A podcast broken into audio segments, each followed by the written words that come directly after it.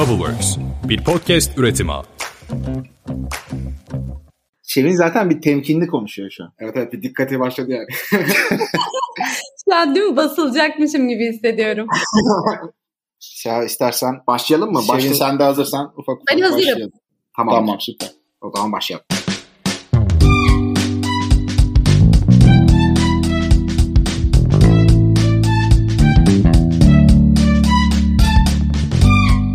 Merhabalar, Podcast Boş İşler'in 40. bölümüne hoş geldiniz. Ben Seha. Ben de Atakan. Bugünkü bölümümüzün konuğu Şevin Ballıktaş. Şevin, e-ticaret satışı yapan markaların gerçek zamanlı data almasını sağlayan girişim UserStat'ın ve aynı zamanda da doğum gününüzü paylaşarak sivil toplum kuruluşlarına bağış yapabileceğiniz iyilik paylaşım kurucularından. Üstelik yetmiyor. Daha çok görüşeceğiz ve daha adını koymadık isminde de 2 tane kitabı var. Bizim de girişimlik ekosisteminden yakından tanıdığımız, radarımızda olan bir isimdi. Uzun da bir süredir bölüm yapmak istiyorduk. Sonunda bugüne nasip oldu. Şevin, hoş geldin. Hoş bulduk, teşekkür ederim. Ben de heyecanlıyım bu bölüm için. Beni de ağırladığınız için tekrar teşekkürler. Ne demek? Biz teşekkür ederiz. Yoğun tempom var, onun içerisinde bize vakit ayırdığın için vallahi kendimizi çok şanslı hissediyoruz. Bir yandan da bölüm içinde çok heyecanlıyız. O yüzden aslında sözü böyle çok uzatmadan bir seni tanıyarak, Şevin'in hikayesini dinleyerek başlayabilirsek çok seviniriz. Tabii ki.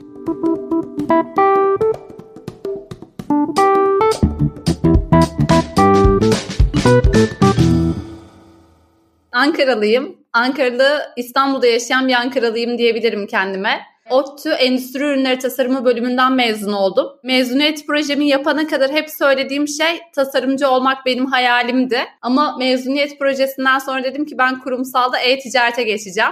İlk P&G'de satışta başladım. Sonra P&G bana e-ticaret kapısını açtı. Sonra da hayatım Philips'te e-ticaret, ticari pazarlama, dijital medya yönetimi, en son Colgate'de e-ticaret takım liderliği olarak sürüklendi gitti diyebilirim UserStat'a kadar. Anladım, süper. Çok da iyi bir yerde durdum bu arada. Zaten UserStat'la ilgili bayağı ayrıntılı sorularımız da olacak. İşin o tarafına doğru geçerken genelde bunu şöyle soruyoruz. UserStat işte nasıl ortaya çıktı? Bu fikri nasıl keşfetti falan diye. Bir yandan da bizim Goin tarafından da böyle bir alışılagelmiş bir sorma biçimimiz var. UserStat kimin hangi problemini nasıl çözüyor diye aslında bunu soruyoruz. Ve sormuş da oldum zaten. Sözü yine sana devrediyorum. Hemen cevaplayayım. Aslında şöyle, pazar yeri en hızlı büyüyen kanal. En son çalıştığım şirkette de pazar yeri odamız çok yüksekti. En büyük online ciroyu oradan yaptığımız için ve şu problemi yaşıyorduk. Bizimle aynı ürünü satan satıcı sayısı çok fazlaydı. Buybox dediğimiz bir problem olarak bu kendini gösteriyor. Katalog sistemiyle ürün satılırken birden fazla satıcı aynı ürünün sepete eklendiğinde siparişini almaya çalışıyor aslında. Data sürekli değişiyordu çünkü offline'dan alışık olduğumuz gibi rafta belli bir sınır, belli bir sayıda ürün yok. Rakibiniz bildiğiniz rakip değil. Yani offline'daki yıllık anlaşmayla yanınıza gelen mesela Pantensen rakibin eli doğrudur. Rafta yan yana konumlanırsın ama dijitalde öyle bir rakip sınırlaması olmadığı için de böyle problem olarak şu doğuyordu. Bir buy box pandemi, ikincisi diş macunu yazdığında benim yanıma hangi ürün çıkıyor? Hiç bilmediğim markalar türeyebiliyordu. Üçüncüsü de benim ürünlerimde ne dönüyor? Alışverişte pozitif mi yorum yaptı, negatif yorum mu yazdı? Hangi trende gidiyor gibi ve buna da data sürekli değiştiği için anlık bir şekilde ulaşmak istiyorduk. Globalde kullandığımız bir araç vardı ama günlük ortalama veriyordu verileri. Bununla ilgili bir arayışa çıktım ben de. E-ticaret takım lideri kimliğiyle. Nedeni de şu. Bunun yıllık anlaşmasını yaptığımız için dürüst söyleyeyim. Tuğla aracı almışız ve bana herkes globalden şey diyor. Niye kullanmıyorsunuz? Ben de diyorum ki içindeki data ölü. Ben o dataya baktığımda iş işten geçmiş oluyor. Ben lokal bir çözüme gideceğim veya da global diğer araçlara bakacağım diye yola çıktım. Farklı firmalarla görüşüldü. Çözüm bulamadık. Problem aslında marketplace'in değişen dinamiğine uygun gerçek zamanlı dataydı. Çözüm yoktu. Dedim ki demek ki böyle girişimci olunuyormuş. Girişimci oldum. Bu tamamen çıkış hikayesi bu UserStat'ın. Süper. Yani aslında bu senin bir derdindi. Senin çözmeye çalıştığın bir sorundu. Sonra UserStat'ta o zamanlar olmadığı için, sen yapmadığın için bu işi. Kimseyi de bulamadın yani kısaca. Aynen, bulamadım. Şu anki ortağımla da bizim 2015'ten beri tanışıyoruz aslında, Gökalp'le. O da şirketin CTO'su teknik tarafta. Hatta en büyük şanslarımdan biri derim genelde girişime, çünkü teknik bir lider alındığında kodu bilen kişi alınır. İlk başta kodu o yazar, sonra altına ekip kurmaya çalışırsınız. Ekip yönetme yetkinliği yoksa da aslında süreçte çok patlarsınız. Gökalp de Huawei background, aslında Huawei'de çalıştı yıllarca. En son 80 kişilik yazılım ekibi yönetiyordu. Gökalp'le de bizim hep hayalimiz şuydu. Önceden beri arkadaş olduğumuz için derdik ki bir fikir bulacağız bir gün.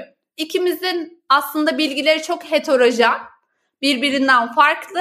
O yüzden de bizim bulacağımız fikirle biz girişimci olacağız derdik. Bundan önce bir girişimimiz oldu. Bitcoin'in $3.500'dan $19.000'a çıktığı aralıkta biz Bitcoin altcoin borsası yazdık. Sonra Bitcoin bir anda çakıldı.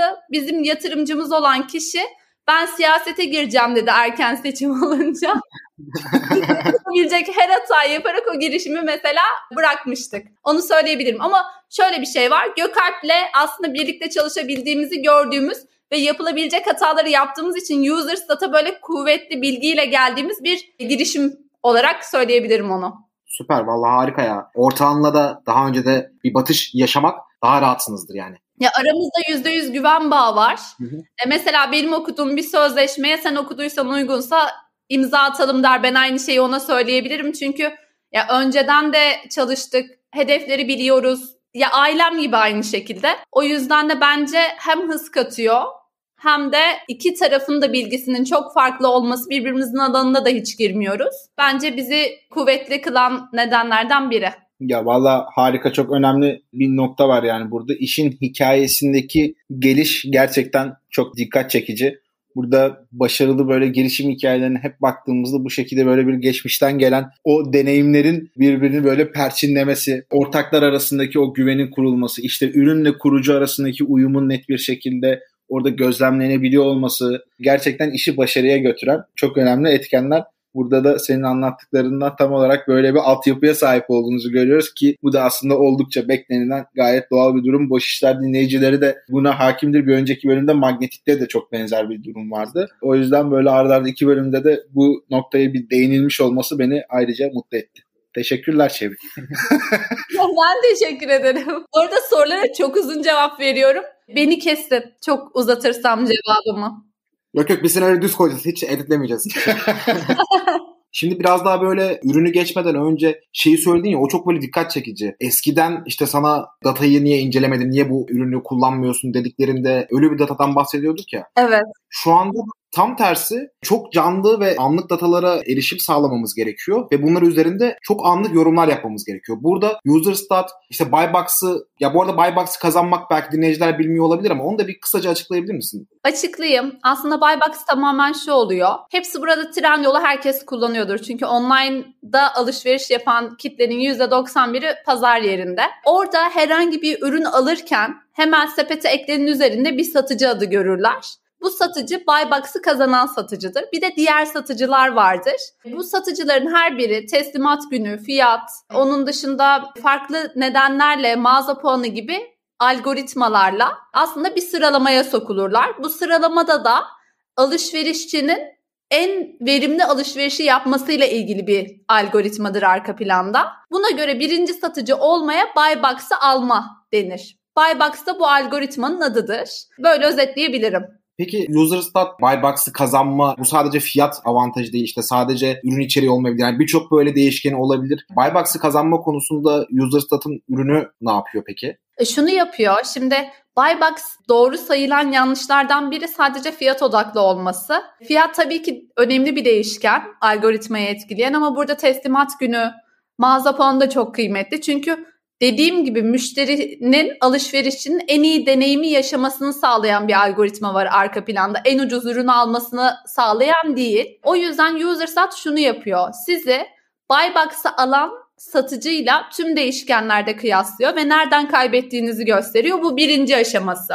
İkinci aşaması, bu gösterdiği veriyi panel üzerinde göstermesi yetmiyor. Diyor ki sen her an panele bakamazsın. Ben sana bir de anlık durum olduğunda bunun bildirimini atacağım. Şimdi üçüncü aşamaya geçtik. Normalde bu bildirim geldiğinde karşı taraftaki partnerimiz ne yapıyor? Bakıyor, diyor ki ben Buybox'ı neden kaybetmişim? Nasıl aksiyon alabilirim? Hızlı aksiyon alabileceği kısım fiyat. Çünkü teslimat gününü pazar yeri belirliyor.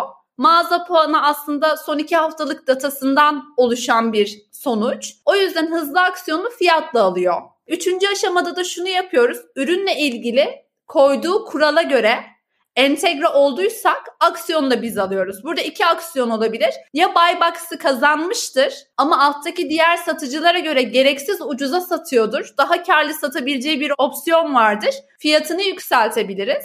Veya da tam tersi buybox'ı kaybetmiştir ama daha fiyatını aşağıya çekebilecek bir alanı vardır koyduğu kurala göre. Orada da fiyatını düşürebiliriz gibi %100 aksiyonu da biz alıyoruz. Neden böyle bir şeye ihtiyaç duyduk?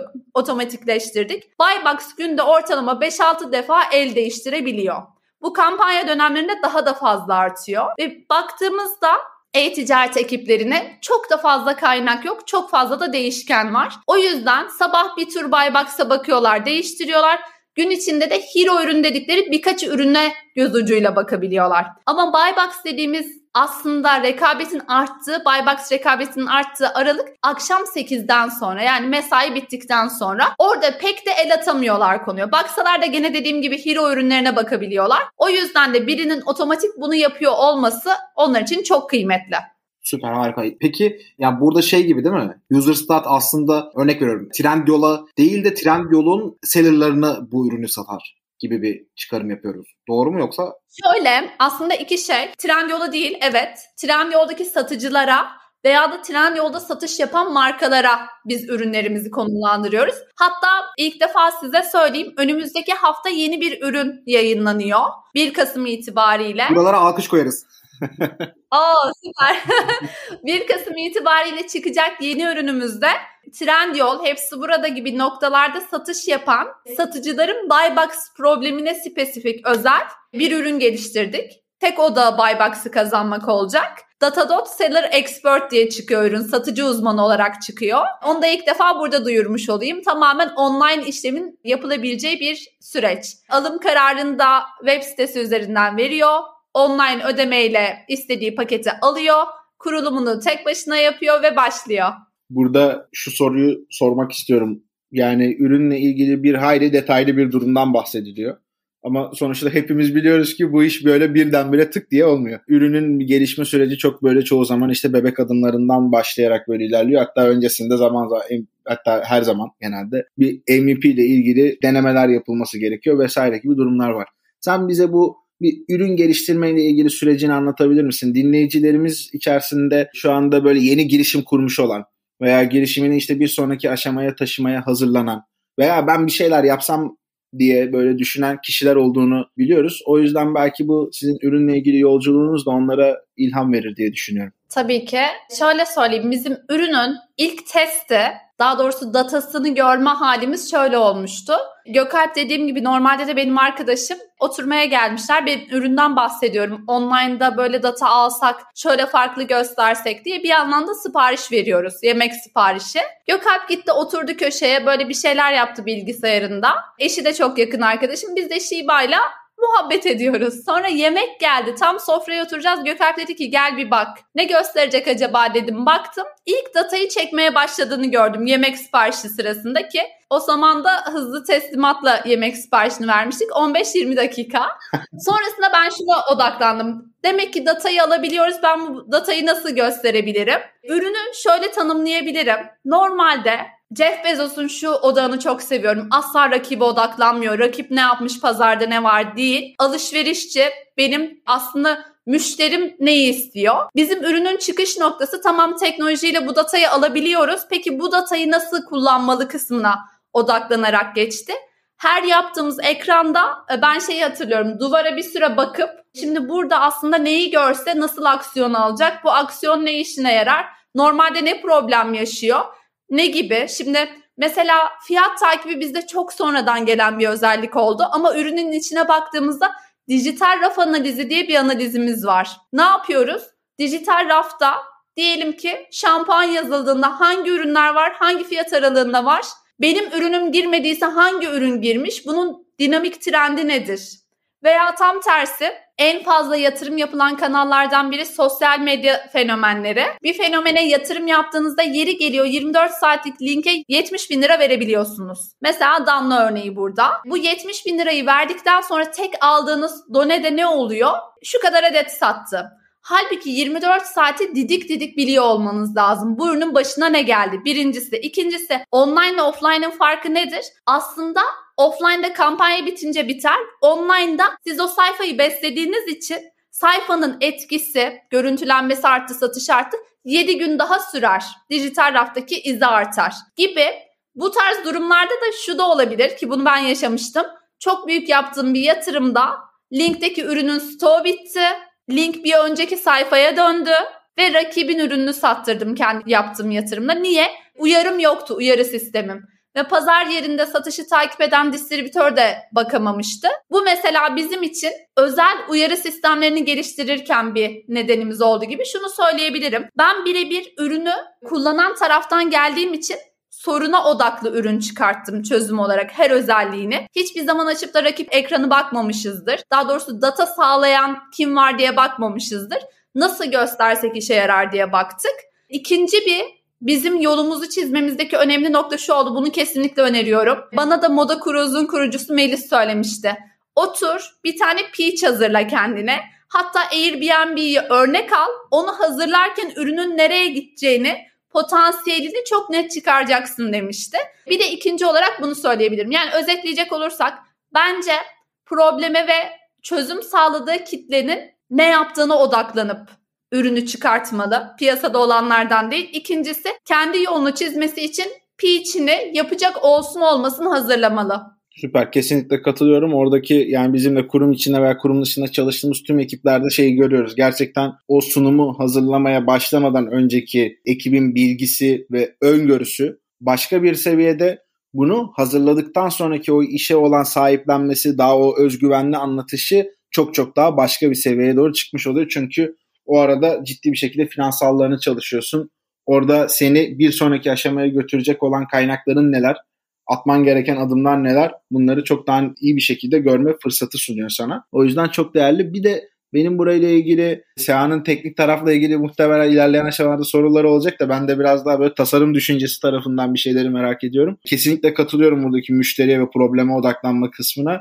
Peki onlardan nasıl içgörü topluyorsunuz veya oradan beslenme sürecini nasıl yürütüyorsunuz? Ya ben şunu söyleyeyim. Endüstriyel tasarımda okurken bize bir kere şöyle bir proje verilmişti.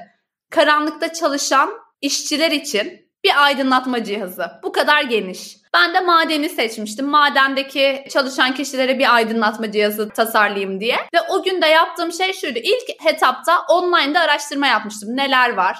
Problemler ne? Madende başına ne geliyor? Ama ürün çıkmamıştı. Ve hiçbir şekilde de bir çözüm bulamıyordum. Sonra bu beni şuraya itti. Karadeniz Ereğli'de Armutçuk madenine giderken buldum kendimi ve bir günümü maden içinde geçirdim. Aslında uzaktan baktığımda, internetten araştırdığımda, piyasadaki ürünlere baktığımda bulamadığım bir problemi gördüm. Bence bu Jeff Bezos'un söylediği şey de tamamen bu. Bazen çözüm sana mevcuttaki ürünlerden gelmiyor. Ve o sırada şunu fark ettim. Bir maden işçisi çalışacağı noktaya gidene kadar bir saat yürüyor. O sırada aydınlatma cihazını elinde taşıyor. Gittiği noktada 6 saat çalışıyor. O sırada kafasına takıyor çünkü ellerini kullanıyor. Dönerken tekrar elinde taşıyor. Ve maden işçilerinin eline bakarsanız elleri nasırlı. Çünkü el ergonomisine uygun değil, kafaya asmaya uygun bir cihaz tasarlanmış. Bu benim hayata bakışımdır. Bunu UserStat'a geçirecek olursak nasıl bir yöntem izliyoruz?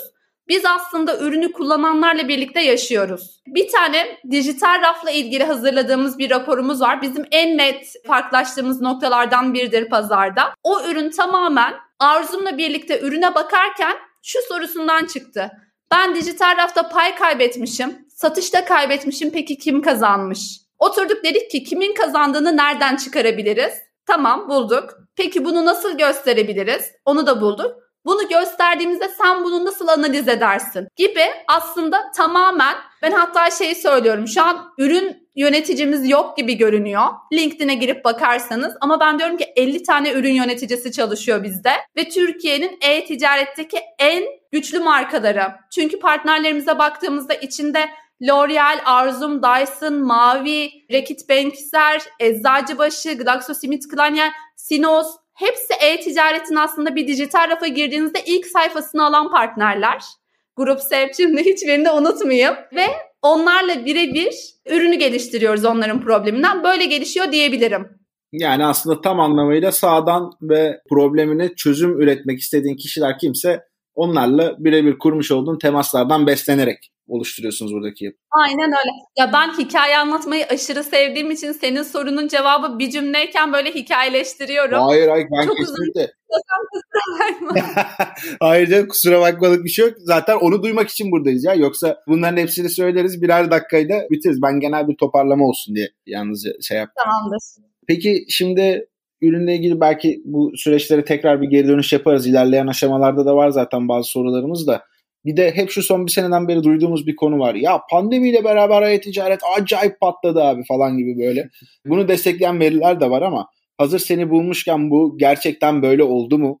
Ve bunun önümüze doğru şöyle bir projeksiyon tutarsak pandeminin bu şekilde devam ettiği, azaldığı veya arttığı senaryolarda senin gözlemlediğin kadarıyla ne gibi tahminlerin var? Ya genel veriler şunu söylüyor. Pandemiyle birlikte e-ticaretin hızlı bir şekilde arttığını hepimiz gördük. Açıkçası ben annemin de online'dan alışveriş yaptığını görünce dedim ki tamam, online artık büyüdü gidiyor. Genel baktığımızda mesela L'Oréal'in global CEO'sunun konuşmalarını dinlediğinizde diyor ki benim ana odam 2023'te işin içindeki online'ın payını %50'ye getirmek. Bu inanılmaz bir rakam ve bu %50'ye baktığımız dünyada da aslında pandemi bize bunu yapabileceğimizi de gösteren bir sonuç oldu. Pandemi nasıl etkiledi bizi? Buradaki satıcı sayıları Türkiye özeline bakarsak bir anda 4 katına çıktı. Pazar yerine satış yapan satıcı sayısı. Aslında KOBİ'lerin çok hızlı bir şekilde online'a adapte olduğunu gördük. İkinci rakam olarak baktığımızda bu KOBİ'ler peki başka nerede satış yapıyor dediğimizde %92'sinin sadece pazar yerlerinde satış yaptığını biliyoruz gibi. Aslında bu verilerle biz pazar yerine KOBİ'nin adapte olabildiğini gördük. Bu aslında ürün çeşitliliği gibi verilerden dolayı pazar yerini güçlendiriyor oldu. Online tarafta da genel perakendenin içindeki payına baktığımızda pandemi etkisiyle yaklaşık 2 katlarına çıktığını görsek de sonra gene bir toparlandı. Ama tamamen de eski oranlarına dönmedi. Yani bence şunu söyleyebiliriz özetle. Pandemi yeni alışverişçiyi kazandırdı online'a. Ve bu yeni alışverişçi bu dinamikleri sevdiği için bir şekilde devam edecek. O büyük artışı 2020'de yaşadığımız artışı görmüyor olsak da bazına oturttuğumuzu düşünebilirim. Yani L'Oréal gibi bir şirket ben 2023'te işimin %50'sini e-ticaretten yapacağım diyorsa bu aslında bizim için de büyük bir vizyondur. Ki ikinci bakış açısı aslında bence şu: alışverişçinin davranışları nasıl değişiyor? Şimdi en fazla trafiğin olduğu noktalar pazar yerleri. Ve biz bunu sadece satış noktası olarak trafiği görmemeliyiz. Alışverişçinin ürün aramasına başladığı en yüksek payı alan yer %63 ile Amazon. Aslında bu şunu da gösteriyor. Yani hani tavuk mu yumurtadan, yumurta mı tavuktan hikayesi çok net bir şekilde pazar yerlerinin trafiği artıyor. E-ticaretteki %60'dan fazla pay burada zaten online işin döndüğü. Burada trafik artınca marka buraya yatırım yapıyor. Burada çeşitlilik arttığı için alışverişçi her şeyi burada arıyor. Arama motorlarında gördüğümüz dinamizmi aslında marketplace'te görüyoruz. Hatta şöyle bir veri benim için çok ilginç olmuştu. Trendyol'da elbise aramasının Google'daki aramanın 200 katı olması. Ya bu inanılmaz bir şey. Yani online her geçen gün büyüyecek özetle. Yine uzun anlattım hikayeyi ama siz buraları kırparsınız biraz. Yok, hiç kırpmayacağız Şevin. Tamam. Ben bir de şu yıllıktaki fotoğrafımı yollayayım. Onu da görsel olarak koyuyorum. Bu arada verdiğin örnekler çok iyi. Zaten bu genel olarak şeye de benziyor. Hayata da benziyor. Yani ilk başta böyle işte 2000 yılları öncesinde, internet öncesi dönemde de zaten reklam diye bir şey yoktu. Yani işte televizyon reklamları vardı. İşte billboardlar vardı daha çok. Ama şimdi internetle birlikte insanlar burada satış da yapmaya başladığı için ve buradaki alışkanlıklar da değişecek. Artık eskisi gibi ben ürünümü koyayım, satayım değil. Müşterinin bir davranış biçimi var. O da sanki böyle mağazaya girer gibi onu bir şekilde karşılamamız ve karşısına ilk bizim çıkıyor olmamız gerekiyor gibi birçok böyle değişen şeyler olacak. Daha da çok böyle değişecek. Burada UserStat aslında yol gösterici konumda bir çalışan gibi. Yani bir şirketin çalışanı gibi düşünüyorum ben kafamda. Ya şunu söyleyeyim. Aslında bizim konumlandırmaya çalıştığımız şirketi şu: bir data sağlayan şirket olmak istemiyoruz sadece. Ekosisteme katkı sağlayan bir şirket olmak istiyoruz. Mesela bizim partnerlerimizle Kasım dönemi biliyorsunuz ki en kıymetli döneme ticarette. Özellikle 11-11 dönemi trafiğin en fazla artıcı, artık Black Friday dediğimiz efsane cuma gününün de üzerinde olduğunu bildiğimiz bir dönem. Şu an biz partnerlerimizle birebir de görüşmeler yapıyoruz. Diyoruz ki trafik şu dönem artacak, şuna şöyle hazırlandın mı? Yani data dışında da konuşuyoruz veya sonrası aslında hep neye odaklanılıyor? Aktivitenin ilk günlerine odaklanılıyor. Diyoruz ki işte 11.11'de ne kadar satacağız? Black Friday'e ürünleri belirledin mi? Orada ne kadar satacağız? Asıl burada önemli bir veri şu. Aktivite bittikten sonra kaç tane telefondan uygulamalar geri siliniyor? Yani biz orada bu kadar yeni alışverişi kazanırken tekrar satın alma, o döngüyü sadakati sağlama stratejisini yaptık mı gibi kısımlara bakıyor muyuz gibi birazcık da böyle elimizi taşın altına koyup e-ticaret ekosisteminde nasıl bir bakış açısı geliştiririz kısmına da odaklanıyoruz. Buradaki platformlar içerisinde hani yeni kişilerin, yeni satıcıların ortaya çıktığını söyledin ya ve onun karşılığında da aslında işte bir yumurta tavuk döngüsü var. Onlar orada olduğu için yeni alıcılar da ortaya çıkıyor. Bu alıcıların devam etme olasılığı biraz daha yüksek gibi gözüküyor. Çünkü işte tatmadıkları bir şey tattılar ve burada büyük oranda kişiler aslında memnunlar. Bir yandan da bu satıcıların da burada devamlılığını sağlaması gerekiyor. Siz de zaten bununla ilgili güzel katkılar ortaya koyduğunuzu da biraz önce bahsettin. Tam da şimdi aklımdan geçen soruya da güzel bir pas oldu. Burada online ve offline tarafta satış yapan markalarda sizin sıklıkla gözlemlemiş olduğunuz hatalar, eksiklikler neler? Burada ne gibi çözüm önerileriniz var? Bir tanesinden bahsettim mesela. Yalnızca önemli olan o gün geldiğinde yapmış olduğunuz satış değil, ondan sonrasında da o tutundurmayı iyi bir şekilde sağlayabilmen. Bunun gibi başka verebilecek olduğun böyle kritik örnekler var mı? Ya şunu söyleyebilirim. Çok düz olaya bakışla ilgili. Şimdi offline'da bir bilginiz varsa online'da bunu kullanmamanız için hiçbir neden yok. Kitaba değineceğim. İlk kitabım çıktığında online'da hiç kitap satışıyla ilgili bir tecrübem yok. Ondan önce P&G'de çalışmışım. Ne yapmışım? P&G'de FMCG ürünlerini satmışım. Sonra Philips'te elektronik kısmına odaklanmışım ama bir yandan da diyorum ki şimdi benim bir kitabım çıkacak. Online'da satış stratejisini geliştirsem nasıl geliştirirdim? Yaptığım şey ne oldu biliyor musunuz? D&R mağazasına gittim, oturdum, kitap alan insanlara baktım ne yapıyorlar diye. Ne yapıyor? Geliyor. Bir kere işte kapağı ilgisini çekiyor mu ona bakıyor. Kapak ilgisini çekip aldırttıysa. Bu aslında ne? Dijital rafa geldi, kitap yazdı veya kitap banner'ına tıkladı, girdi ve orada bazı kitapları gördü. Şimdi bir tane kitabın ilgisini çekip tıklaması gerekiyor. Burada da offline'da alması işlemi. Offline'da eline aldı. Sonra ne yaptı bu gözlemlediğim kişiler? Kitap kapağının arkasını çevirdi. Ne yazıyor diye baktı. Sonra ne yaptı? Yazarın dilini merak ediyor demek ki. Aradan random bir sayfa açtı. Birkaç tane satırını okudu. Karar verdi veya vermedi. Olumlu olumsuz. Ama bu süreci yaptım. Şimdi ben bunu biliyor olursam bunu aslında online'daki sürece nasıl akıtırım? Derim ki benim ilgi çeken bir kapak koymam lazım. Birincisi rafta görünmem lazım. Kitap araması yapıldığında ben ilk sayfada mıyım? Rafa girmiş miyim?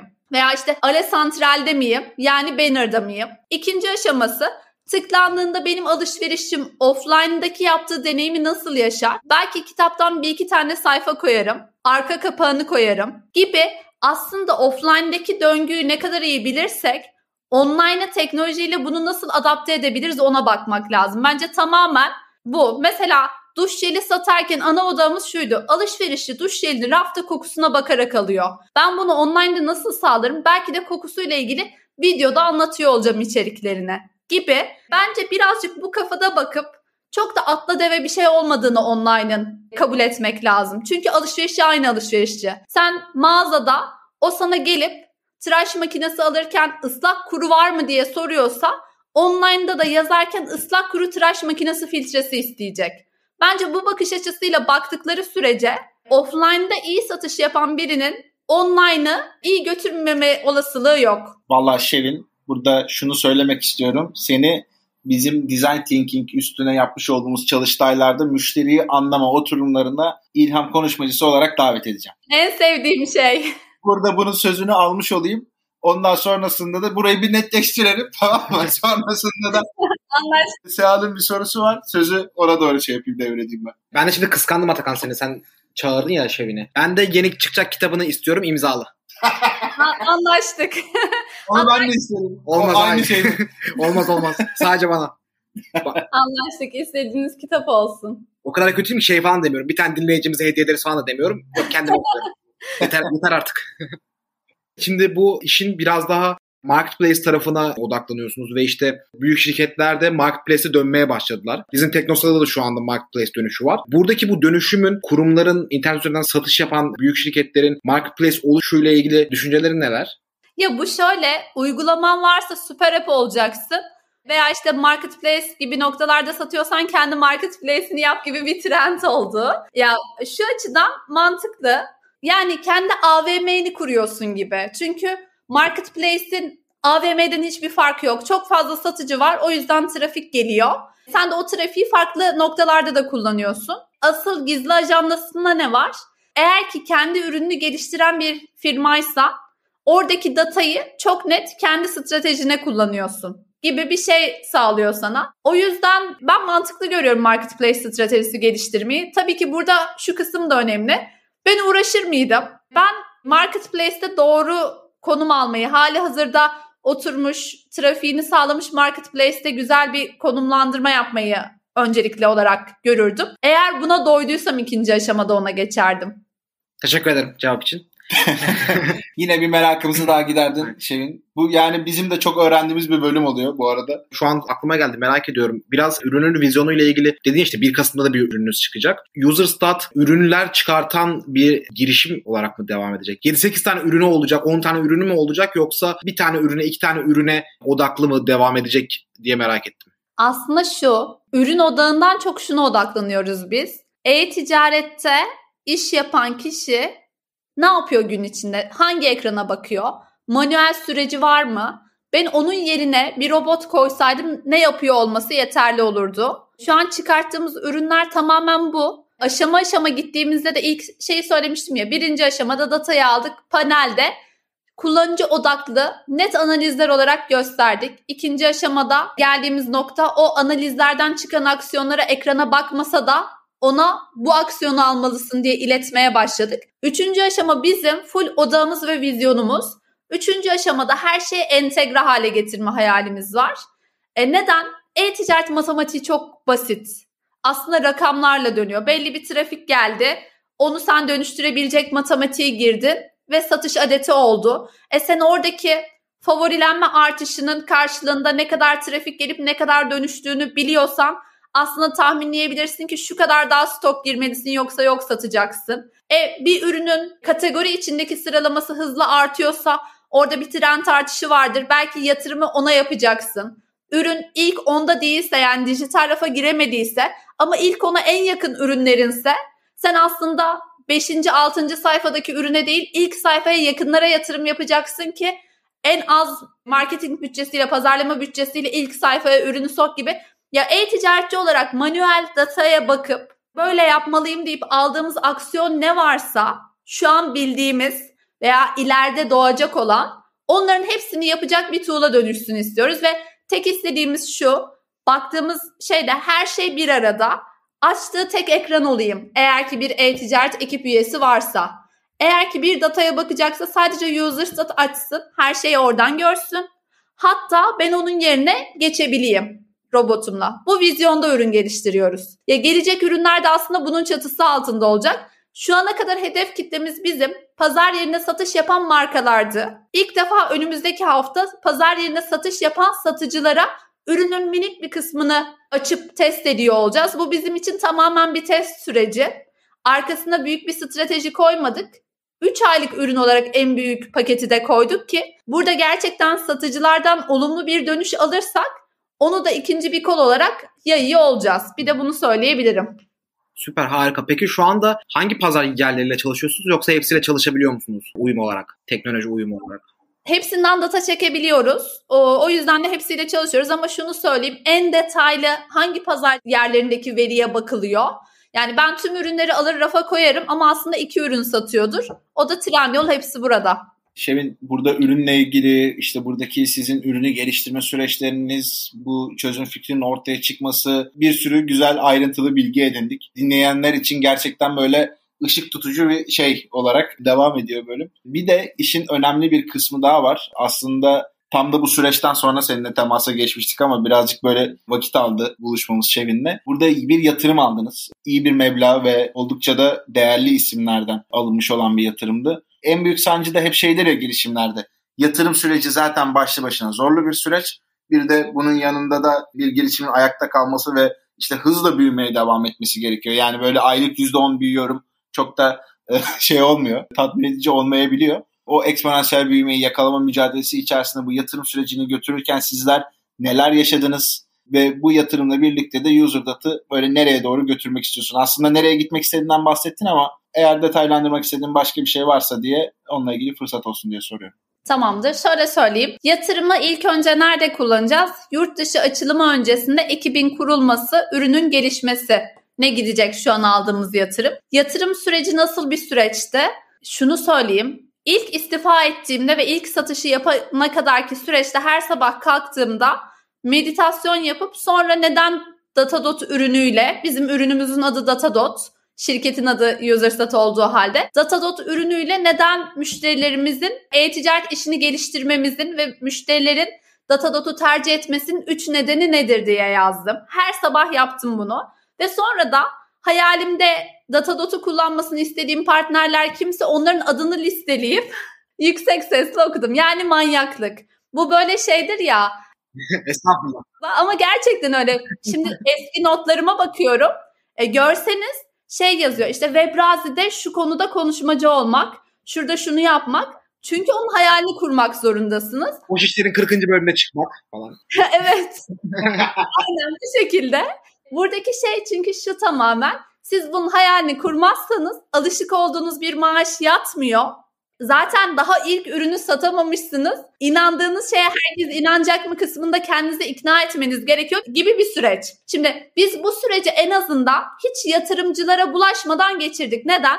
Biz daha ürünü Excel'de böyle bir şey olacak diye gerçekten Excel'de gösterdiğimizde Erciyes Holding'den Emre Erciyes dedi ki ben size inanıyorum. Ben bu işin içine gireceğim. Siz operasyonla hiç uğraşmayın. Finans, muhasebe, ofis gibi tüm her şey bende. Ekstra size kaynak da veriyorum maddi olarak. Siz bu işe odaklanın dedi. Biz çok şanslıydık. Hiç daha kendimizi anlatmaya çalışmadan parayı aldık. Ondan sonraki aşamada tamam artık daha da büyüyeceğiz dediğimizde içeride müşteri varken yatırımcıya gidebiliyor olduk. Orada bile şunu söyleyebilirim. Türkiye ekosisteminde doğru yatırımcıya gitmek, doğru kişiyle ürünü konuşuyor olmak çok önemli. Çünkü bizim şu an görüştüğümüz kişilerde içerideki yatırımcılarımızı ayrı tutuyorum. Ben GBA ve Definex ortaklığından dolayı çok mutluyum. Ama görüşmelerde şunları yaşadığımız oldu. Ürünle ilgili diyor ki ben ürünü beğendim yatırımda yapmak istiyorum. 3-4 defa görüşmüşüz.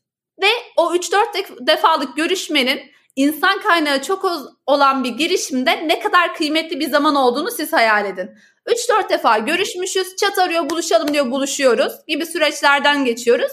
Sonrasında diyor ki ben size teklifte bulunacağım, bir görüşelim mi? Tamam, tekrar bağlanıyoruz. Şöyle bir şey yaşadım ben. Bunu ilk defa burada bu kadar açıklıkla anlatıyorum. Ortam bile hani çok uzun bir süre sonra öğrendi bunu. Şunu söyledim, sizin ürün şu nedenlerden dolayı olmaz dedi. 4 tane neden saydı. 4'ünün de aslında ürünle alakası yok. Sonrasında da dedi ki ama ben gene de yatırım yapacağım size. Çok saçma bir değerlemeyle bir teklifte bulundu. Gayet de iyi bir hisse isteyerek.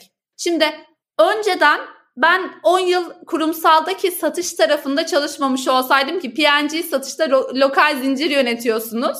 Ariel prima satmaya yeri geliyor spotçulara gidiyorsunuz. Eğer onu yaşamayan bir insan olsaydım zamanında mağaza müdürünün kovduğu bir tecrübe yaşamamış olsaydım yeni bir hayalim var. Daha anneme girişimci olduğumu istifa ettiğimi söylememişim o kurumsaldan maaş aldığımı sanıyor. Bana karşımda bir adam diyor ki 4 tane sorunun var sen bundan bir halt yapamazsın ama o adam o kadar iyi niyetli ki hiç güvenmediği ürüne bir de para koymak istiyor hisse alarak. Melaike. Şimdi hani bunu görmeyebilirdim. Ve şunu söyleyeyim arkadaşlar hani burası podcast'te daha böyle informal konuşabiliriz diye düşünüyorum. Açık ve net şunu söyleyeceğim. Ben konuşmayı kapattım. Dedim ki ya bizim mesela P&G'de satışta öğrendiğimiz bir şey vardı. Çok alakasız bir teklif geliyorsa ya gül geç ya da cevap bile verme. Ben gülümsedim ve sonra dedim ki aynı noktada değiliz ve konu kapandı. Sonra ama bir süre beyaz duvara baktım ve şunu hissettim. Bana bu kadar gecemi gündüzüme kattığım ürünle ilgili bu saçma teklifi ve bu negatif konuşmayı yapması, ya önerdiği şey zarfın içine $100 koyup uzatsaydı daha iyi hissederdim dedim. Net bunu hissettim. Yani $100 koyup gel yan odaya deseydi daha temiz hissedecektim kendimi. Bunu açıklıkla söylüyorum ve ben bu teklifi ortama söylemedim. Neden? Düşer diye. Yani çünkü hani bu kaldırılması zor bir teklifti. Şimdi hani çok mu duygusal bakıyorsunuz diyorsunuz ama şu açıdan üzüldüm. Ben o tekliften sonra inanıp ürünümü anlatmaya devam ettim. Ama yeri gelen bazı girişimciler bunu yaşamayabilir. Bir, o teklifi kabul edebilir. İki, inancı bitebilir. Ve çıkabilecek bir girişim, Türkiye'den belki de yurt dışına gidecek, ülkenin sesini çıkarabilecek bir girişimi bitirebiliriz. O yüzden bence ekosistemdeki yatırım için gidilecek kişilerin seçilmesi, özellikle daha böyle palazlanmadığı dönemde girişimi çok kıymetli. Bunu söyleyebilirim kendi tecrübemden. Bu hikayeyi de anlatmış oldum. Süper oldu vallahi bu hikaye. Yani işi aslında bizim de getirmek istediğimiz yer burası. Yani diyoruz ya işte yatırım aldı, şu kadar değerlemeden aldı, onu buraya kullanacak, harcayacak, tamam da Şevin aslında çok büyük zorluklar yaşadı. İşte ortağıyla birlikte yaşadı, kendisi yaşadı. Bunları söylemek gerekiyor insanlara. Bu çok değerliydi gerçekten paylaşımın. Ya bu arada ben şeyi de çok yaptım. Bence kesinlikle bunu yapsınlar. Ben herkese soran bir insanım. Yani şunu söyleyeyim. Benim zaten bakış açım şudur hayata. A noktasından B noktasına gideceksem telefonumdan uygulamada lokasyon tarifi açmam, yolda gördüğüme sorarım. Ne de olsa daha iyi anlatır bakış açısı vardır. O yüzden bu süreçte de ben önceden yatırım almış, çevremde tanıdığım, tanıdığımın tanıdığı, ulaşabileceğim kim varsa hiç de çekinmedim. Hani sözleşme gizlidir, aman bu bende gizli kalsın, hiç öyle bakmadım. Dedim ki böyle bir durum var. Ben sözleşmede bu maddeyi anlamadım. Bana böyle bir teklifle gelindi, mantıklı mı? Acaba ilk aşamada Angel'ların girdiği bir süreç mi olsun, yoksa ben biraz bekleyip şu an hızlı bir şekilde paraya ihtiyacım yok, VC süreciyle mi gireyim gibi bu tarz tüm kararlarda aslında bunu deneyimlemiş, artısını eksisini yaşamış kişilerden de sorarak dönüş aldığım için aslında birazcık da süreci de iyi geçirdim diyebilirim. Ama mesela senin yaşadığın case'i de aslında yaşanabilir bir durum. O teklifte bulunan kişi girişimcilik ekosisteminden biri değildi diye tahmin ediyorum. Yani melek yatırımcılıkla ilgili de çok fazla bilgisi olmadığını tahmin ediyorum. Ya da inşallah öyledir diye umalım. Ekosistemde. Ya bu arada bir şey söyleyeceğim. Ben hikayeyi böyle dramla anlatıyorum çünkü o sırada hayatımı düşünün. Sabah kalkıyor ürün, gece laptopla uyuyor, yatıyor.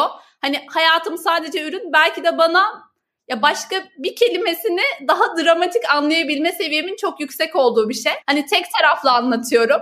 Yaşadığım ve hissettiğim buydu. Şimdi karşı tarafın anlatımı ne olur bilemem. Ama ekosistemden biri diye söyleyebilirim. Üzücü. Tehlikeli bir durum. Yani bunu işte buradan da söylemek değerli oldu aynen. Evet vallahi teşekkür ederim. Ya, bence burada gerçekten girişimci özellikle yatırım sürecindeyken her sabah kalksın, meditasyonunu yapsın. Ya bu hep şey söylenir ya işte bilmem Twitter'ın CEO'su, kurucusu hep söylenir. Her sabah kalkıyor, soğuk duş alıyor, 8 kilometre yürüyor, 5'te uyanıyor. Şimdi arkadaşlar şu şöyle bir dönem zaten hani girişimci olmak isteyenler. Ben bir süre en stresli olduğum dönemde gece 3'te kalkıyordum. Kalkıyorum ve uyuyamıyorum. Hani bu o yüzden bence bir şirket kurucusu olduğunda egzotik olsun diye sabah meditasyon yapmıyorsun veya her gün yürümüyorsun. Ben mesela her sabah meditasyon yapıp yürüyüş yapıyorum. Neden? Birazcık kendime format atayım, güne enerjik başlayabileyim diye. Çünkü bu bir ilaç gibi. Bu ihtiyaç. Yani hani böyle havalı bir hayatım olsun diye yaptığınız bir şey değil. Tamamen ihtiyaca yönelik, yaşayabilmek için yapılan bir şey. Bunun da altını çizebilirim. Tavsiye de ederim herkese. Ya zaten çok önemli bir konu. Girişimci psikolojisi. Sonuçta burada farkı var ya, sen de söylemiştin zaten. Maaş almıyorsun. Yani bu işten maaş alıyorsun ama kazandığınla alıyorsun. Yatırım almak durumundasın. Baktığın çok fazla şey var. Karar verdiğin çok fazla şey var. Ve karar verdiklerinin normal kurumsal hayata göre etkisi çok fazla. Yani bunu bir insanın kaldırabilmesi gerçekten çok da kolay bir şey değil. Ürünün çok iyi olsun, ekibin çok iyi olsun ama burada binlerce bileşen var. Bunların hepsinin çok iyi olduğu zaman aslında başarılı bir girişim oluyor. Buradaki psikolojik olarak da zaten buna tutunabilmek herkese de nasip olmuyor. Yani çok böyle örneği de duyuyoruz psikolojisi bozulan. Bunlara bir şekilde mücadele vermek gerekiyor. Sen de bunu çok güzel uygulamasısın. Aslında bir sonraki sorumuzda da böyle konuyla da şey oldu. Paslaşmış gibi olduk. Burada senin kurumsal geçmişin de çok fazla. Yani birçok şirkette çalıştın. Çok fazla deneyimin var. Bize kurumsal deneyimdeki stres, işte karşısındaki girişimcilik stresi, işte birçok böyle farklı alandan iki alanını da karşılaştırabilir misin? Ya bir kere şunu söyleyeyim. Ben kurumsalda da işimi çok seviyordum. Eğer böyle bir fikrim olmasaydı kurumsalda devam eder miydim? Ederdim. Hiçbir zaman şu insan olmadım işte. Tatil günlerini önceden belirleyeyim. Tatile ne zaman gideceğim? Aman işte mesaim bitti mi bitmedi mi gibi. Hani böyle çok severek çalıştığım bir alandı. Çünkü gene e-ticaret işi yapıyordum. Ben e-ticarete aşık bir insanım. Onu net söyleyebilirim. Peki nesi farklı? Orada güvenli bir alandasınız. Neden? Şimdi düşünüyorum. Çat diye bir bütçeye okey verebiliyorsunuz. Veya bir vizyonu tecrübe etmiş, süreçlerden geçmiş bir yöneticiniz size verebiliyor. Arkanızda bir şirket var. Problemi çözecek bir alan, zaman verilebiliyor. Sizin en önemlisi bence, benim pandemi döneminde COVID'e bakış açım şuydu. Hasta olma lüksüm yok. Ya çünkü mesela kurumsalda hasta olabilirsiniz. Sizi kesin biri o sırada sizin yerinize, işlerinizi yapabilir. Ama girişimciyken öyle bir durum yok. Benim ortağım hastalandığında, ki o böyle daha gece gündüz sabahlayan bir profil olduğu için, 2 hafta sabahladıysa 2 hafta sonra kesin bir hastalanıyordu. Ya Gökalp hastalandığında ben içimden şey diyordum. Hani Kahve Bizans'ta vardı ya bir tane anne, onu alma beni al, beni öldür. Yani. Çünkü hani kodun yazılması lazım. Ne şey kafasındayım. Keşke ben hasta olsaydım şu an diyorum. Yani elim kolum çünkü tutup da bir kod yazamıyorum o sırada. O yüzden bence farkı şu. Her şey size bağlı ekip kurulana kadar. Şu an neyse ki ekip kuruldu, onu birazcık omzumuzdan yükünü attık. İkincisi, her şeyi öğrenip her şeye birazcık dokunabiliyor olmanız lazım. Yeri geliyor avukat oluyorsunuz, yeri geliyor pazarlamacı, yeri geliyor bir yatırımcıyla pazarlık yapan kişi, ürünü satan, ürünü yapan gibi. O yüzden çok yönlü olabilmek de önemli. Bir de şunu söyleyeceğim. İlk işten ayrıldım, kendi işimi yapacağım dediğim sabah sahilde yürürken şunu düşünmüştüm. İnanamıyorum, artık 15 gün gibi sınırlı bir tatil değişik mesai saatlerindeki bir sınırlama yok dedim. Ki dediğim gibi ben hiç böyle tatile falan odaklı bir insan değilimdir. Ama garip geldi bu özgür olma hali. O özgürlükle birlikte hiç tatil yapmadım. Yani hani böyle dünyaları var. Dışarıdan bakınca gibi inanılmaz, kendi işini yapıyorsun, kendine çalışıyorsun. Kendine çalışmanın üzerindeki yükü çok farklı, onu söyleyebilirim. Bir tutkunuz varsa girişimci olun. Tutkusuz para için yapılacak bir şey asla değil. Tutkunuz varsa da zaten kurumsalda kalamazsınız. O sizi bir şekilde yola sokar. Ama tutkunuz yoksa gibi bakmayın bence. Oh, kendi işini yapıyor gibi bir şey değil. Dışarıdan öyle görünüyor ama hiç değil. Yani içi gerçekten zor. Yani bunun sonucunda kendi özgür iradenle tatil yapmıyorsun yani. Yapmıyorum. Hatta 2 haftadır Bodrum'a gideceğim ve tatil için de değil. Annem Bodrum'da, oradan çalışacağım. En azından evde yemeğim hazır olur bakış açısıyla. Uçak bileti alıp gidemedim. Daha çok çalışırım aslında. Yemek hazır olur, ben yine daha çok çalışırım. Yani girişimcilik böyle bir şey yani. Vallahi umarım gidersin. En azından bir akşam da olsa bir rakıya falan gidersin diye bir temennide bulunayım yani senin için. Gerçekten bazen biz bunu kurumlarla çalıştığımızda da yaşıyoruz veya işte daha girişimciliğe böyle yeni adım atmış arkadaşlarla da burada anlatmış olduğun tüm yanılgıları görebiliyoruz orada. Ah, şu kurumdan bir ayrılayım, nasıl rahat edeceğim falan gibi. Ben de bir fikir bulsam keşke.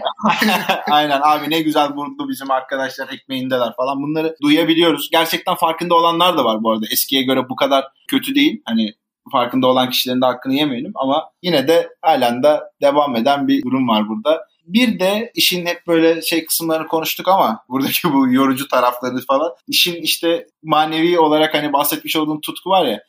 Orada farklı bir boyutuna doğru da bir geçiş yapmak istiyorum. Biraz da iyilik paylaş, sosyal girişimini aslında senden dinleyebilirsek, onun da bir hikayesine değinebilirsek çok seviniriz. Tabii ki, zevkle. En böyle anlatmayı sevdiğim konulardan biridir. O aslında şununla çıkıyor. Sertaç'la ortak girişimimiz. 2 Ankaralı teknoloji girişimcisinin girişimi diyebilirim iyilik paylaşa. Sertaç doğum gününde... Bu arada Falatin'in kurucusu. Belki dinleyiciler... Aynen. Falatin ve Binnaz ablanın kurucusu. O zaman daha Falatin yok, Binnaz var. Sertaç doğum gününde hediye veya organizasyon istemiyor. Diyor ki ben Eymir Gölü etrafında bisiklete bineyim. Arkadaşlarım da bana bağış yapsın. Aslında minimum viable product dediğimiz şey test ediyor. Burada bağış geliyor mu diye. Sonra bakıyor gerçekten bağış geliyor ve bu süreçte Sertaç da inanılmaz mutlu oluyor. Çünkü elektrikli sandalye alınıyor, Türkiye Omurilik Felçleri Derneği'ne veriliyor gibi bir süreç yaşanıyor. Sonra diyor ki buradan bunu ben nasıl teknoloji haline geçirebilirim? Bu Sertaç'la bizim arkadaşlarımızın da aslında başlangıç noktası oluyor. Sonra iyilik paylaş hayata geçiyor ama hala bir prototip ürün gibi düşünebilirsiniz. Çünkü 2014'te iyilik paylaşı ilk açtığımızda şunu söylemiştik. Kişiler gelip doğum günü de demiyoruz. Bir kampanya yaratabilir iyilik için. Ve bu yarattığı kampanyayla seçtiği sivil toplum kuruluşuna bağışta bulunulur. Ve sistem şöyleydi. Siz geliyorsunuz, kampanyayı açıyorsunuz. Seçtiğiniz sivil toplum kuruluşunun IBAN'ı görünüyor. Yani aslında tamamen manuel bir süreç. Kişi bağış yapacaksa o IBAN'a bağış yapıyor ama açıklamada da şu yazıyor. Ayşe'nin doğum günü yaz. Ahmet koşuyor yaz. Açıklamaya onu yazıyorsunuz. Sivil toplum kuruluşu tarafında iyilik paylaş yetkilisi oluyor. O bize diyor ki bu açıklamayla şu bağışlar geldi. Biz de Ayşe kampanya sonunda dönüyoruz, diyoruz ki Ayşe senin açtığın kampanyaya Ahmet Mehmet Veli'den şu kadar bağış geldi. Yani tamamen manuel bir süreç. Onunla biz herhalde yanlış hatırlamıyorsam 4 yılda 200.000 lira bir bağış topladık.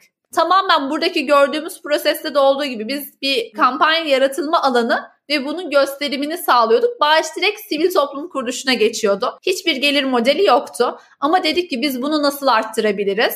Pandeminin etkisi burada da aslında kendini gösterdi. Bir öncesinde Yuvarla ekibiyle, Fonzip ekibiyle daha doğrusu bu sivil toplum kuruluşlarına ödeme sistemi sağlayan altyapıyla partner olduk. Onların sistemine entegre olduk ve şunu yapmaya başladık. Kişi kampanyayı açıyor, sivil toplum kuruluşunu giriyor. Bağış yapıldığında otomatik olarak gidiyor sivil toplum kuruluşuna bağış. Kişiye mail olarak kimden ne kadar bağış geldiği bilgisi düşüyor. Bize de hangi kampanyaya ne kadar bağış yapıldığı bilgisi düşüyor gibi. O manuel süreci tamamen otomatize hale getirdik. Ve pandemide de kimse evden çıkamayınca, partidir, buluşmadır olmayınca şöyle bir duruma geldi iyilik paylaş. Herkes doğum gününü paylaştı. Önceden Vatan Şaşmaz'ı da burada almış olalım. İlk ünlü isim olarak kampanya açan kişi Vatan Şaşmaz'dı. O zaman inanılmaz heyecanlanmıştık. Pandemi döneminde telefonlarımız çaldığında mesela açıyorum ben Mert diyor. Mert Vidinli diyor. Sonra diyor ki doğum günümü iyilik paylaştan paylaşmak istiyorum gibi inanılmaz arttı kampanya paylaşımı. Hatta burada şeyin altını çizmeyi unuttum. Gene aslında süreçte öğrendiğimiz bir şey. Bir tane reçel testi vardır ya, çok çeşit verirseniz kimse alamaz ve ürünü satamazsınız. Biz süreçte kişilere kampanya yaratmayla ilgili çok alan verdiğimizde yaratamadıklarını da fark ettik. Sonra dedik ki biz alan vermeyelim, sadece doğum günü diyelim buna. İyilik paylaş şöyle evrildi. Bir, otomatize oldu. İki, dedik ki sadece doğum günü paylaşabilirsin gibi bir sistem getirdik. Şu anda da en son 5 milyondan fazla bağış toplanmıştı. Hemen bakayım canlı. 5.365.751 TL bağış toplamışız sivil toplum kuruluşları için. Dediğim gibi bağışlar direkt derneğe gidiyor. Hiçbir komisyon almıyoruz. Gelir modelimiz yok. Buradaki tek bize faydası mutluluk hormonu. O da paha biçilemez. Yani insanın hayatı sorgulamasını sağlıyor bu süreçte yaşadıklarımız. Mesela hiç unutamadığım bir deneyim var. Emir küçük Hatay'da. Ona akülü sandalye vermiştik. İlkokula daha gitmiyor. Annesiyle babası akraba evliliği yaptığı için böyle bir engel durumu var. Babası çok yaşlı, hastanede. Annesi hastanede, gene hasta. İkisinde de bir hastalık durumu var. Dayısı getirdi akülü sandalyeyi almak için. Dayısı da akraba evliliğinden kolunun yarısı yok. Emir'i o taşıyor. Emir akülü sandalyeye oturdu. Bu arada gelirken de çok mutluydu. Akülü sandalyeye oturdu ve baktı suratıma. Ya dedim ki ben bu hayatta mutsuz olamam. Çünkü çocuğun gözünün içindeki o mutluluğu görseniz inanamazsınız arkadaşlar. Hayattan mutlu. Yani ona bir şey vermenize gerek yok. Akülü sandalye de onu mutlu yapmıyor. Yani mutlu zaten çocuk varoluşuyla. Bu tarz şeyleri deneyimlediğinizde veya bir tanesinde şey yaşamıştık. Gene TOFD'de, Türkiye Omurilik Felçleri Derneği'nde bir kişi 13 yıldır engelli ilk sandalyesini almıştı. Akülü sandalye değil, ilk sandalye. Ya bu tarz şeyleri yaşayınca dediğim gibi bir hayatta üzüldüğümüz şeylere ben buna mı üzülüyorum diyorsunuz. İkincisi, onun size yaşattığı duygu inanılmaz. İnanılmaz bir mutluluk hormonu nedeni ve insanların da iyilik yapabilmesine vesile olabilmek de çok güzel. Çünkü iyilik paylaşta bir kişi kampanya açarsa, sonrasında o kampanya açtığı derneği bir de üşenmeyip ziyarete giderse, o bağışın nereye gittiğini görürse, her seferinden şu dönüşü aldık: hayatımın en iyi anı, en güzel doğum günüydü. Süper vallahi. Ya Şevin, biraz önce şöyle bir an yaşadık Atakan'la. Yani birbirimize baktık, duygulandık yani gerçekten. Çünkü iyilikpaylaş.com bir web sitesi, bir ürün ama bunun çıktısının bu kadar etkili ve işte iyilik yapmanı gerçekten herhangi bir gelir beklemeden yapıyor olmanız bizi bayağı etkiledi yani şu anda. Podcast'tan dolayı çok belli olmuyor olabilir ama. O zaman doğum günleriniz ne zaman arkadaşlar?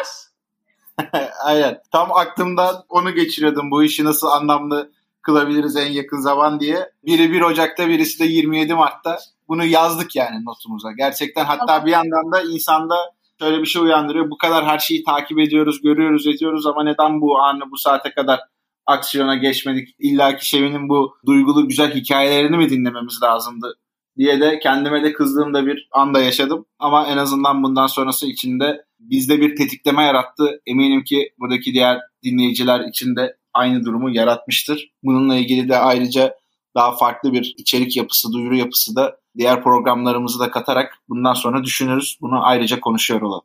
Anlaştık. Ben de tam salak salak şey soracaktım ya. Buradan para kazanmayı düşünüyor musunuz falan filan gibi sorular soracaktım. Yok. Ya hatta şunu söyleyen çok oldu. Server masrafı gibi şeyler de olabiliyor süreçte. İşte en azından giderleriniz için gibi. Ama biz hep şu duruşta durduk. Eğer 1 kuruş bile olsa biz buradan bir gelir elde ediyor olsak şu anki savunduğumuz gibi savunamayız. O işin kendi sürdürülebilirliği için olsa dahi biz zaten kendi işi gücü olan insanları, sadece Sertaç'ta ben de yokuz bu arada. Hani sadece ikimizin kurduğu bir şey gibi algılanmasın. Arkada gönüllü proje yöneticisi var, avukatı var. Ablam, biz aile iyilik seferberi gibiyiz. Ablam mesela proje yöneticileri arasında, normalde Hilti'de lojistik direktörü. Yazılımı Erdal yapıyor full her şeyiyle. Sosyal medyayı yöneten üniversiteden 2 tane kızımız var. Bir tane sosyal medya kısmında gene destek olan Hilal var gibi. Herkes gönüllü bir şekilde zaman ayırıyor ve götürüyoruz. Güzel de gidiyor yani. 5 milyondan fazla bağış toplamak da kısa sürede. Harika diyor. Vallahi emeği geçen herkesin emeğine sağlık. Dediğim gibi biz de burada boş işler olarak bundan sonrasında elimizden gelen desteği vermeye her zaman hazırız. Teşekkür ederiz. Biz teşekkür ederiz bu fırsatı sunduğunuz için. Şimdi valla ne diyeyim, çok da farklı böyle yerlere götürdü ama şey yapıyorum şimdi, biraz önceki o hikayeler falan gerçekten çok duyguluydu. Ama sonu iyiliğe dokunduğu için oradan da yeniden motivasyonumuzu alalım. Dediğim gibi mutluluk hormonumuzla burada yavaş yavaş aslında sona doğru da gidiyoruz. Bir yandan da yani Şevin'le ilgili konuşacağımız konular bitmek bilmiyor. Çünkü çok fazla güzel iş yapıyor. Daha çok görüşeceğiz ve daha adını koymadık. Adında da 2 tane kitabım var. Bir tanesinin de yolda olduğundan bahsettin. Bu kitap yazma işi Şevin nereden geliyor? Ne kadardır var? Senin için nasıl bir dünya burası? Ya şöyle, aslında ben hiç kitap yazmayı hep şöyle hayal ederdim. Belli bir bilgim olduğunda, sektörde iyi bir noktaya geldiğimde kişisel gelişim kitabı yazacağım. İşte sektörel bilgi olabilir, işte koçluk vari olabilir gibi küçüklük hayallerim vardı. Ama hiç böyle bir roman yazma hayalim yoktu. Bu nasıl oldu? 2 kitapta gerçek hikayeden uyarlama ve bu uyarlama kısımlarında yaşadığım olaylarda koçluk eğitimi almıştım ve koçlukta şöyle bir şey vardır. Bunu herkes hayatında uygulayabilir bu arada. Bir işin içinden çıkamıyorsanız 3. bir göz olarak bakıp farkındalık yaşayabilmek için o işle ilgili şunu yapın der koçluktaki bir yöntem. Kalemi kağıdı alın, elinizi hiç kaldırmadan yazın. Hatta isterseniz sağlaksanız sol elle yazın ki bilinçaltınız daha rahat boşalabilsin bu konuya. Bununla ilgili ben kendi kendime koçluktan sonra bir de işin içinden çıkamadığım bir ilişki vardı. Yazayım dedim. Ve ben inanılmaz gazla çalışan bir insanım arkadaşlar. O sırada da üniversiteden bir arkadaşım var. Bora gelmiş eve oturmaya. Yazdıklarıma bakmış. Hiç böyle şeye saygı yok. Özel hayata saygı yok. Hani bu kız belki kendine yazdı falan. Hiç öyle bir durum yok. Okumuş, bir de bana diyor ki Şevo ya sen çok iyi yazıyormuşsun. Yazsan ya bunu kitap kesin roman olur diyor. Ya ben anında şey diyorum, ben roman yazıyorum. O aşamadan sonra benim için ben roman yazıyorum oldu ya, o yazdıklarım ve şeyi hiç sorgulamadım. işte bu kitabı yazsam biri çıkarır mı? Ay işte yayın evleri de çıkartmıyor ki gibi bir şeye hiç girmedim. Yazdım. Yazarken de hep kendi kitabımı rafta hayal ettim. Sonrasında da gerçekten böyle bir şeyin olacağı varsa kapılar açılır denir ya. Bir gün İzmir'e gidiyorum. İzmir'de tanıştığım yanımda oturan adam kitap satışları ile ilgili bir şeyden bahsediyor. İzmir Kitap Fuarı'ndayım bu arada. Bir arkadaşımla gitmişim. Şans eseri konuşmaya dahil olup diyorum ki ya online'daki kitap satışları nasıl? Şey merak ediyorum. O sırada 2015 falan olması lazım yıl. İşte Amazon'un çıkış noktası kitap. Acaba Türkiye'de online'daki kitap nasıl gidiyor falan merak. E-ticaret merakı. Sonraki gün geri dönüyorum İstanbul'a ve şey projesi yapmam lazım. Philips süpürge özel bir lansman yapmam lazım. Bütçem var. Yurt dışına yollayacak havalı bir proje. Orada da şöyle bir geri bildirimi almışım. Eski bannerların tıklanmasından biliyorum ki anne bebek iletişimi çok çalışıyor. Süpürge almayacak kişiye göstersem bile satabiliyorum ürünü. O zaman diyorum ben anne bebek iletişimini hamile kadınların aldığı kitaplara bir şey koyarak mı yapsam? Hepsi burada diyorum ki ben böyle bir proje düşündüm, nasıl yapalım? Hepsi burada beni o gün Doğan Kitap'a yolluyor. Doğan Kitap'ta projeyi konuşurken bunların hepsi 2 günde gerçekleşiyor. İnanılmaz garip. Doğan Kitap'ta projeyi konuşurken diyorum ki ya ben de bir kitap yazıyordum ama çok zormuş kitap çıkartma süreci. Çünkü Doğan'daki bu proje flyer yani bir ilan koymaktan şeye geliyor. Bir tane kitap mı yapsak, zemin senindir desek, halıda çocuk ailesiyle oyun oynasa, çocuk gelişimiyle ilgili falan gibi bir kurguya gidiyor. Kitap sürecini dinliyorum ve zor diyorum. Sonra kalkıyorum, bu kadar konu. Kalktığımda odadan çıkınca yan odada kim var ve bana sesleniyor? Bir gün önce tanıştığım Cem Bey. Ya. Cem Bey Doğan Kitab'ın yayın direktörüymüş arkadaşlar, bakın. Hala hiçbir şey yapmıyorum. Cem Bey bana diyor ki aa Şevin ne arıyorsun burada, gel bir çay içelim. Ben de giderim aa Cem Bey falan. Yayın direktörünün ne iş yaptığını bilmiyorum o sırada. Yani öneminin farkında değilim. Ondan sonra Cem Bey'le biz konuşurken yanda toplantı yaptım. İrem geliyor diyor ki Cem Bey Şevin Hanım da kitap yazıyormuş. Ben de hani orada kurduğum bir cümle. Cem Bey bana diyor ki ne yazıyorsun? Roman yazıyorum diyebilecek seviyede değilim arkadaşlar. Şey diyorum, şöyle bir hikaye var da böyle de falan, böyle bir sadece anlatıyorum konuyu. Cem Bey şöyle diyor, roman yazıyorsun.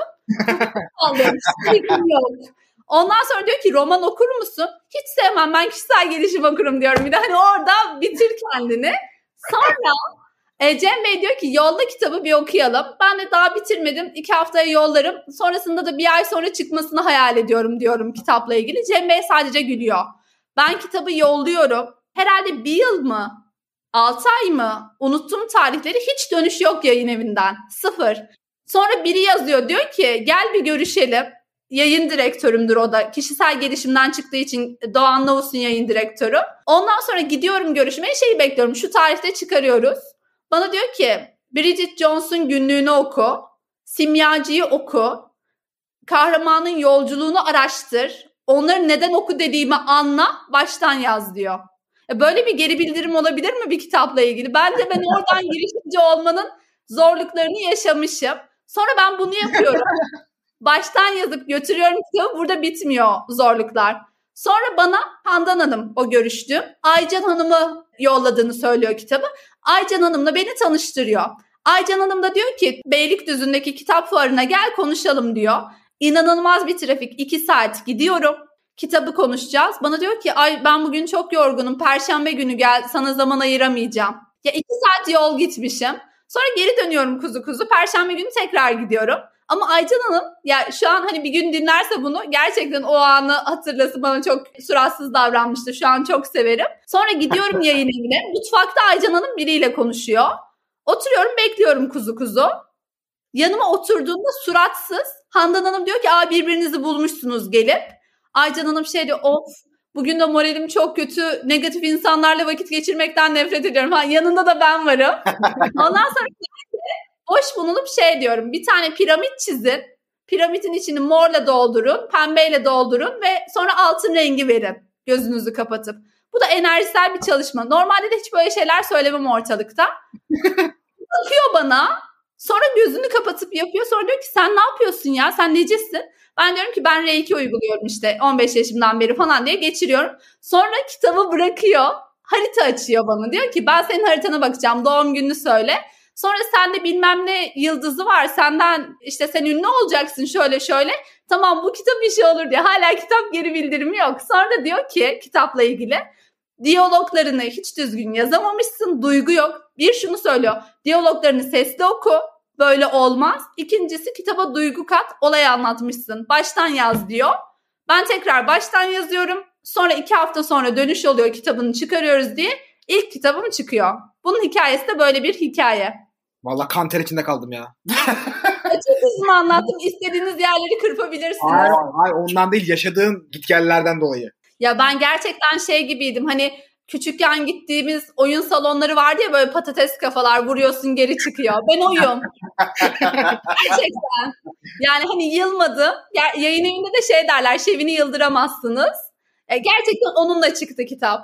Peki bir şey söyleyeceğim. Sen hani 1 ay demişsin, Cem Bey gülmüş ya. 1,5 yıl falan mı sürdü o? Kitap 2 yıl sonra çıktı. Ya bu gerçekten hani böyle şey bir süreç.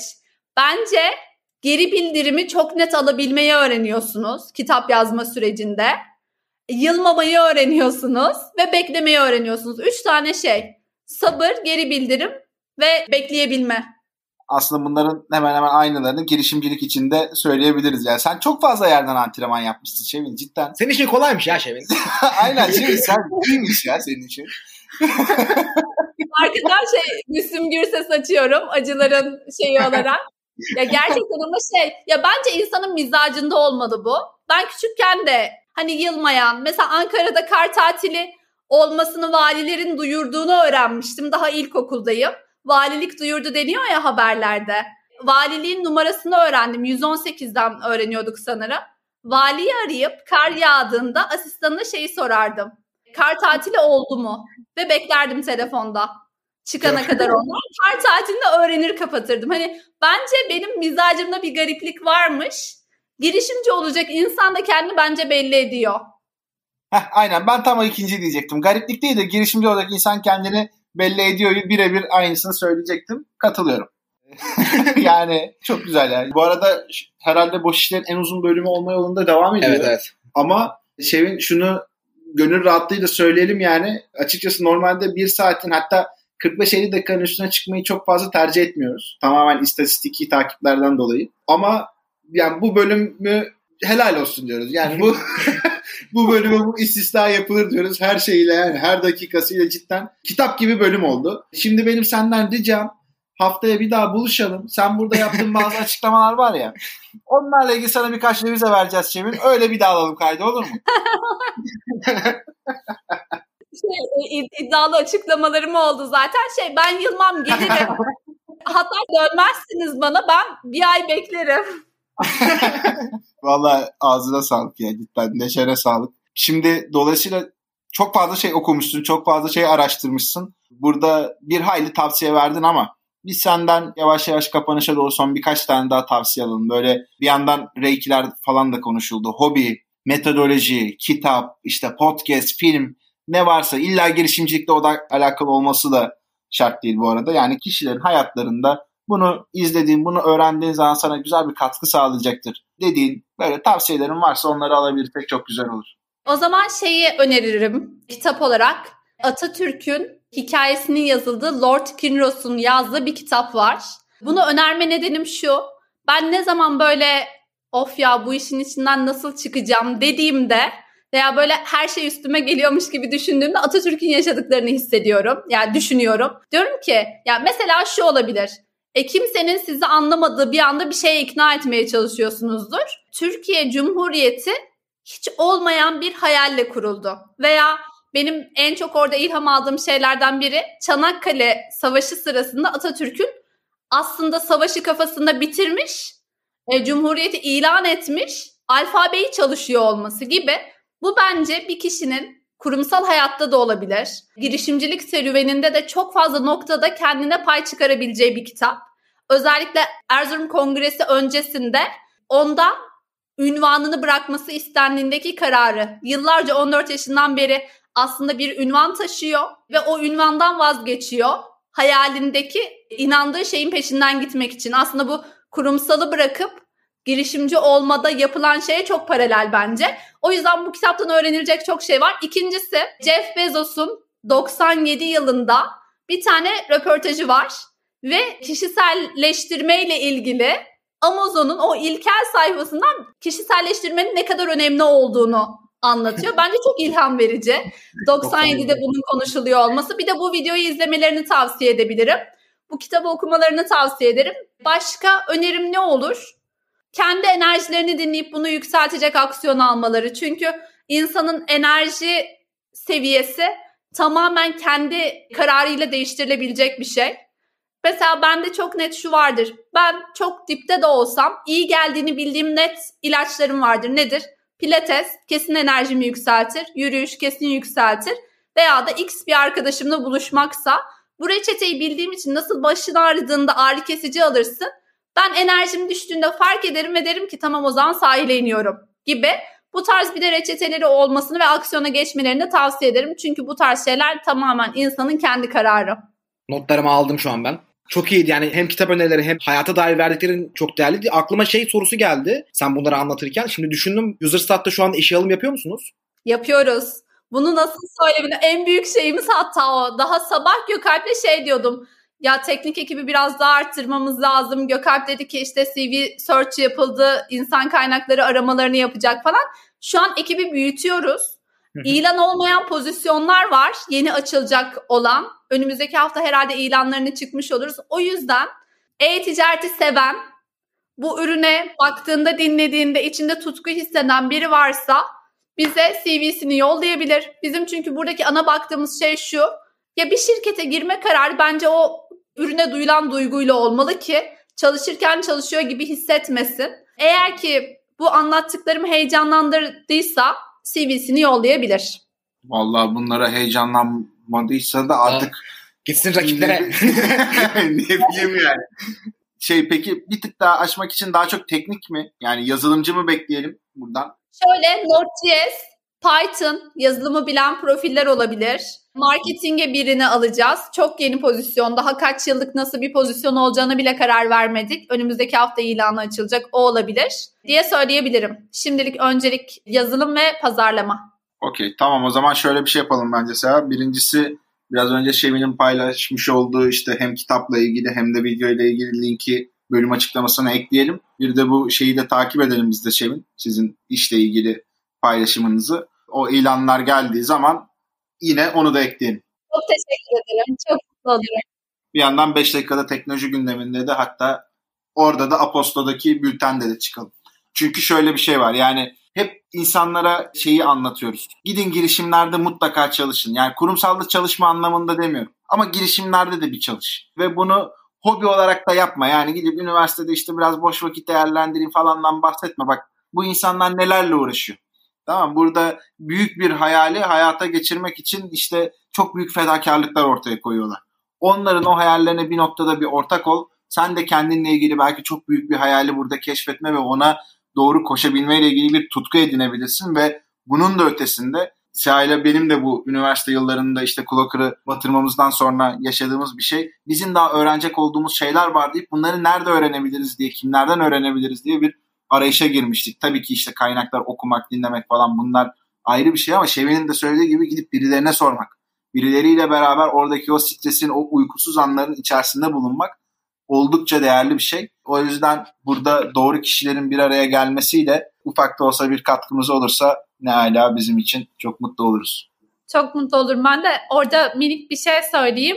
Bence yeni bir girişimde ekipte olmak, ekip üyesi olmak çok farklı bir duygu. Mesela şu an bizim kurucu ekip dediğimiz ekipte olan ekip arkadaşlarımız, Gökalp'le nasıl biz kurucu ortaksak onları da öyle gibi görüyorum.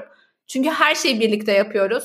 Birlikte sabahlamamız gerekiyorsa sabahlıyoruz. Birlikte bir şeye heyecanlanıyoruz. O duyguyu yaşıyor olmak da çok kıymetli. Hani bir girişimin zorluklarını görmek istiyorlarsa veya tutkusunu, heyecanını bence ilk aşamalarında girmeleri de çok kıymetli olabilir. Kesinlikle. Kesinlikle katılıyorum. Buradan da ekip arkadaşlarıma da şeyi söyleyeyim, bizim için ne kadar kıymetli olduklarını. Şu an duygusallaşabilirim. Evet, neyse onlar biliyorlar zaten. Uzatmayayım. Çok konuştum. Hayır, gayet keyifli. Şimdi yavaştan bölümün sonuna geliyoruz diyorduk ya. Geldik. artık ve bölümü bir kapatma ritüelimiz var aslında. Burada da şey diyoruz, girişimciliği böyle bir tek bir kelime veya işte tek bir cümleyle girişimcilik benim için nokta noktadır diye böyle bir tarif rica ediyoruz senden. İşte bugüne kadar pek çok şey geldi, işte girişimcilik kanter gözyaşıdır, girişimcilik cesarettir vesaire. Bunun gibi çeşitli işte kurucular veya işte başka kişiler böyle yorumlarını paylaştı. Sence girişimcilik nedir Şevin? Tutku. Bence çok net tutku. Harika vallahi, süper. Bunları böyle sosyal medyada paylaşıyoruz. Onun için aslında senin genel olarak bütün bu anlattığın şeyleri tutkuyla yaptığını düşünürsek çok böyle fit etti anlatımlarında. Zaten Şevin de tak diye söyledi. Aynen, hiç şey yok. Biraz bitmeyi falan da olmadı yani, gayet. O zaman bizim için de böyle tutkuyla açıkçası sürdürdüğümüz bu bölümün sonuna geliyoruz. Bizim için çok keyifli bir sohbetti. Şevin, seni böyle yakından tanımak, podcasterlıkla ilgili hep şunu söylüyoruz. Yani evet, dinleyici olmak keyifli ama gerçekten de kendimizi çok şanslı görüyoruz. Sen ve senin gibi değerli pek çok konuğumuzla burada birinci ağızdan konuşma, sohbet etme, merak ettiklerimizi sorma ve çok fazla şeyi öğrenme fırsatımız oluyor. O yüzden sana da çok teşekkür ederiz. Sağ ol. İyi ki varsın. İyi ki geldin. Ben teşekkür ederim. Gerçekten benim için de aşırı keyifliydi. Ve çok garip bir şekilde sanki yıllardır sizi tanıyormuşum gibi rahat hissedip her şeyi anlattım. Bence bu sizin başarınızdan gelen bir şey. Onun için de teşekkür ederim. Biz de çok teşekkür ederiz. Biz de gerçekten bu şekilde hissettik. Aynı enerjini aldık yani senin. Böyle podcast boş işlerde bu tarz böyle çok detaylı içerik verildiği, insanlara farklı şeylerin anlatıldığı bölümler çok değerli oluyor bizim için. Tekrardan çok teşekkür ederiz. Böyle yavaş yavaş bir kapanışa doğru geçiyorum. Kapanış cümlemizi kuracağım. Son olarak eklemek istediğim bir şey yoksa eğer kapanışa geçiyorum. Hiç yok, çok konuştum. Teşekkür ederim. Evet, Podcast Boş İşler'in 40. bölümünü dinlediniz. Bizi dinlediğiniz için çok teşekkür ederiz. Önümüzdeki bölümde görüşmek üzere. Görüşmek üzere. Güle güle.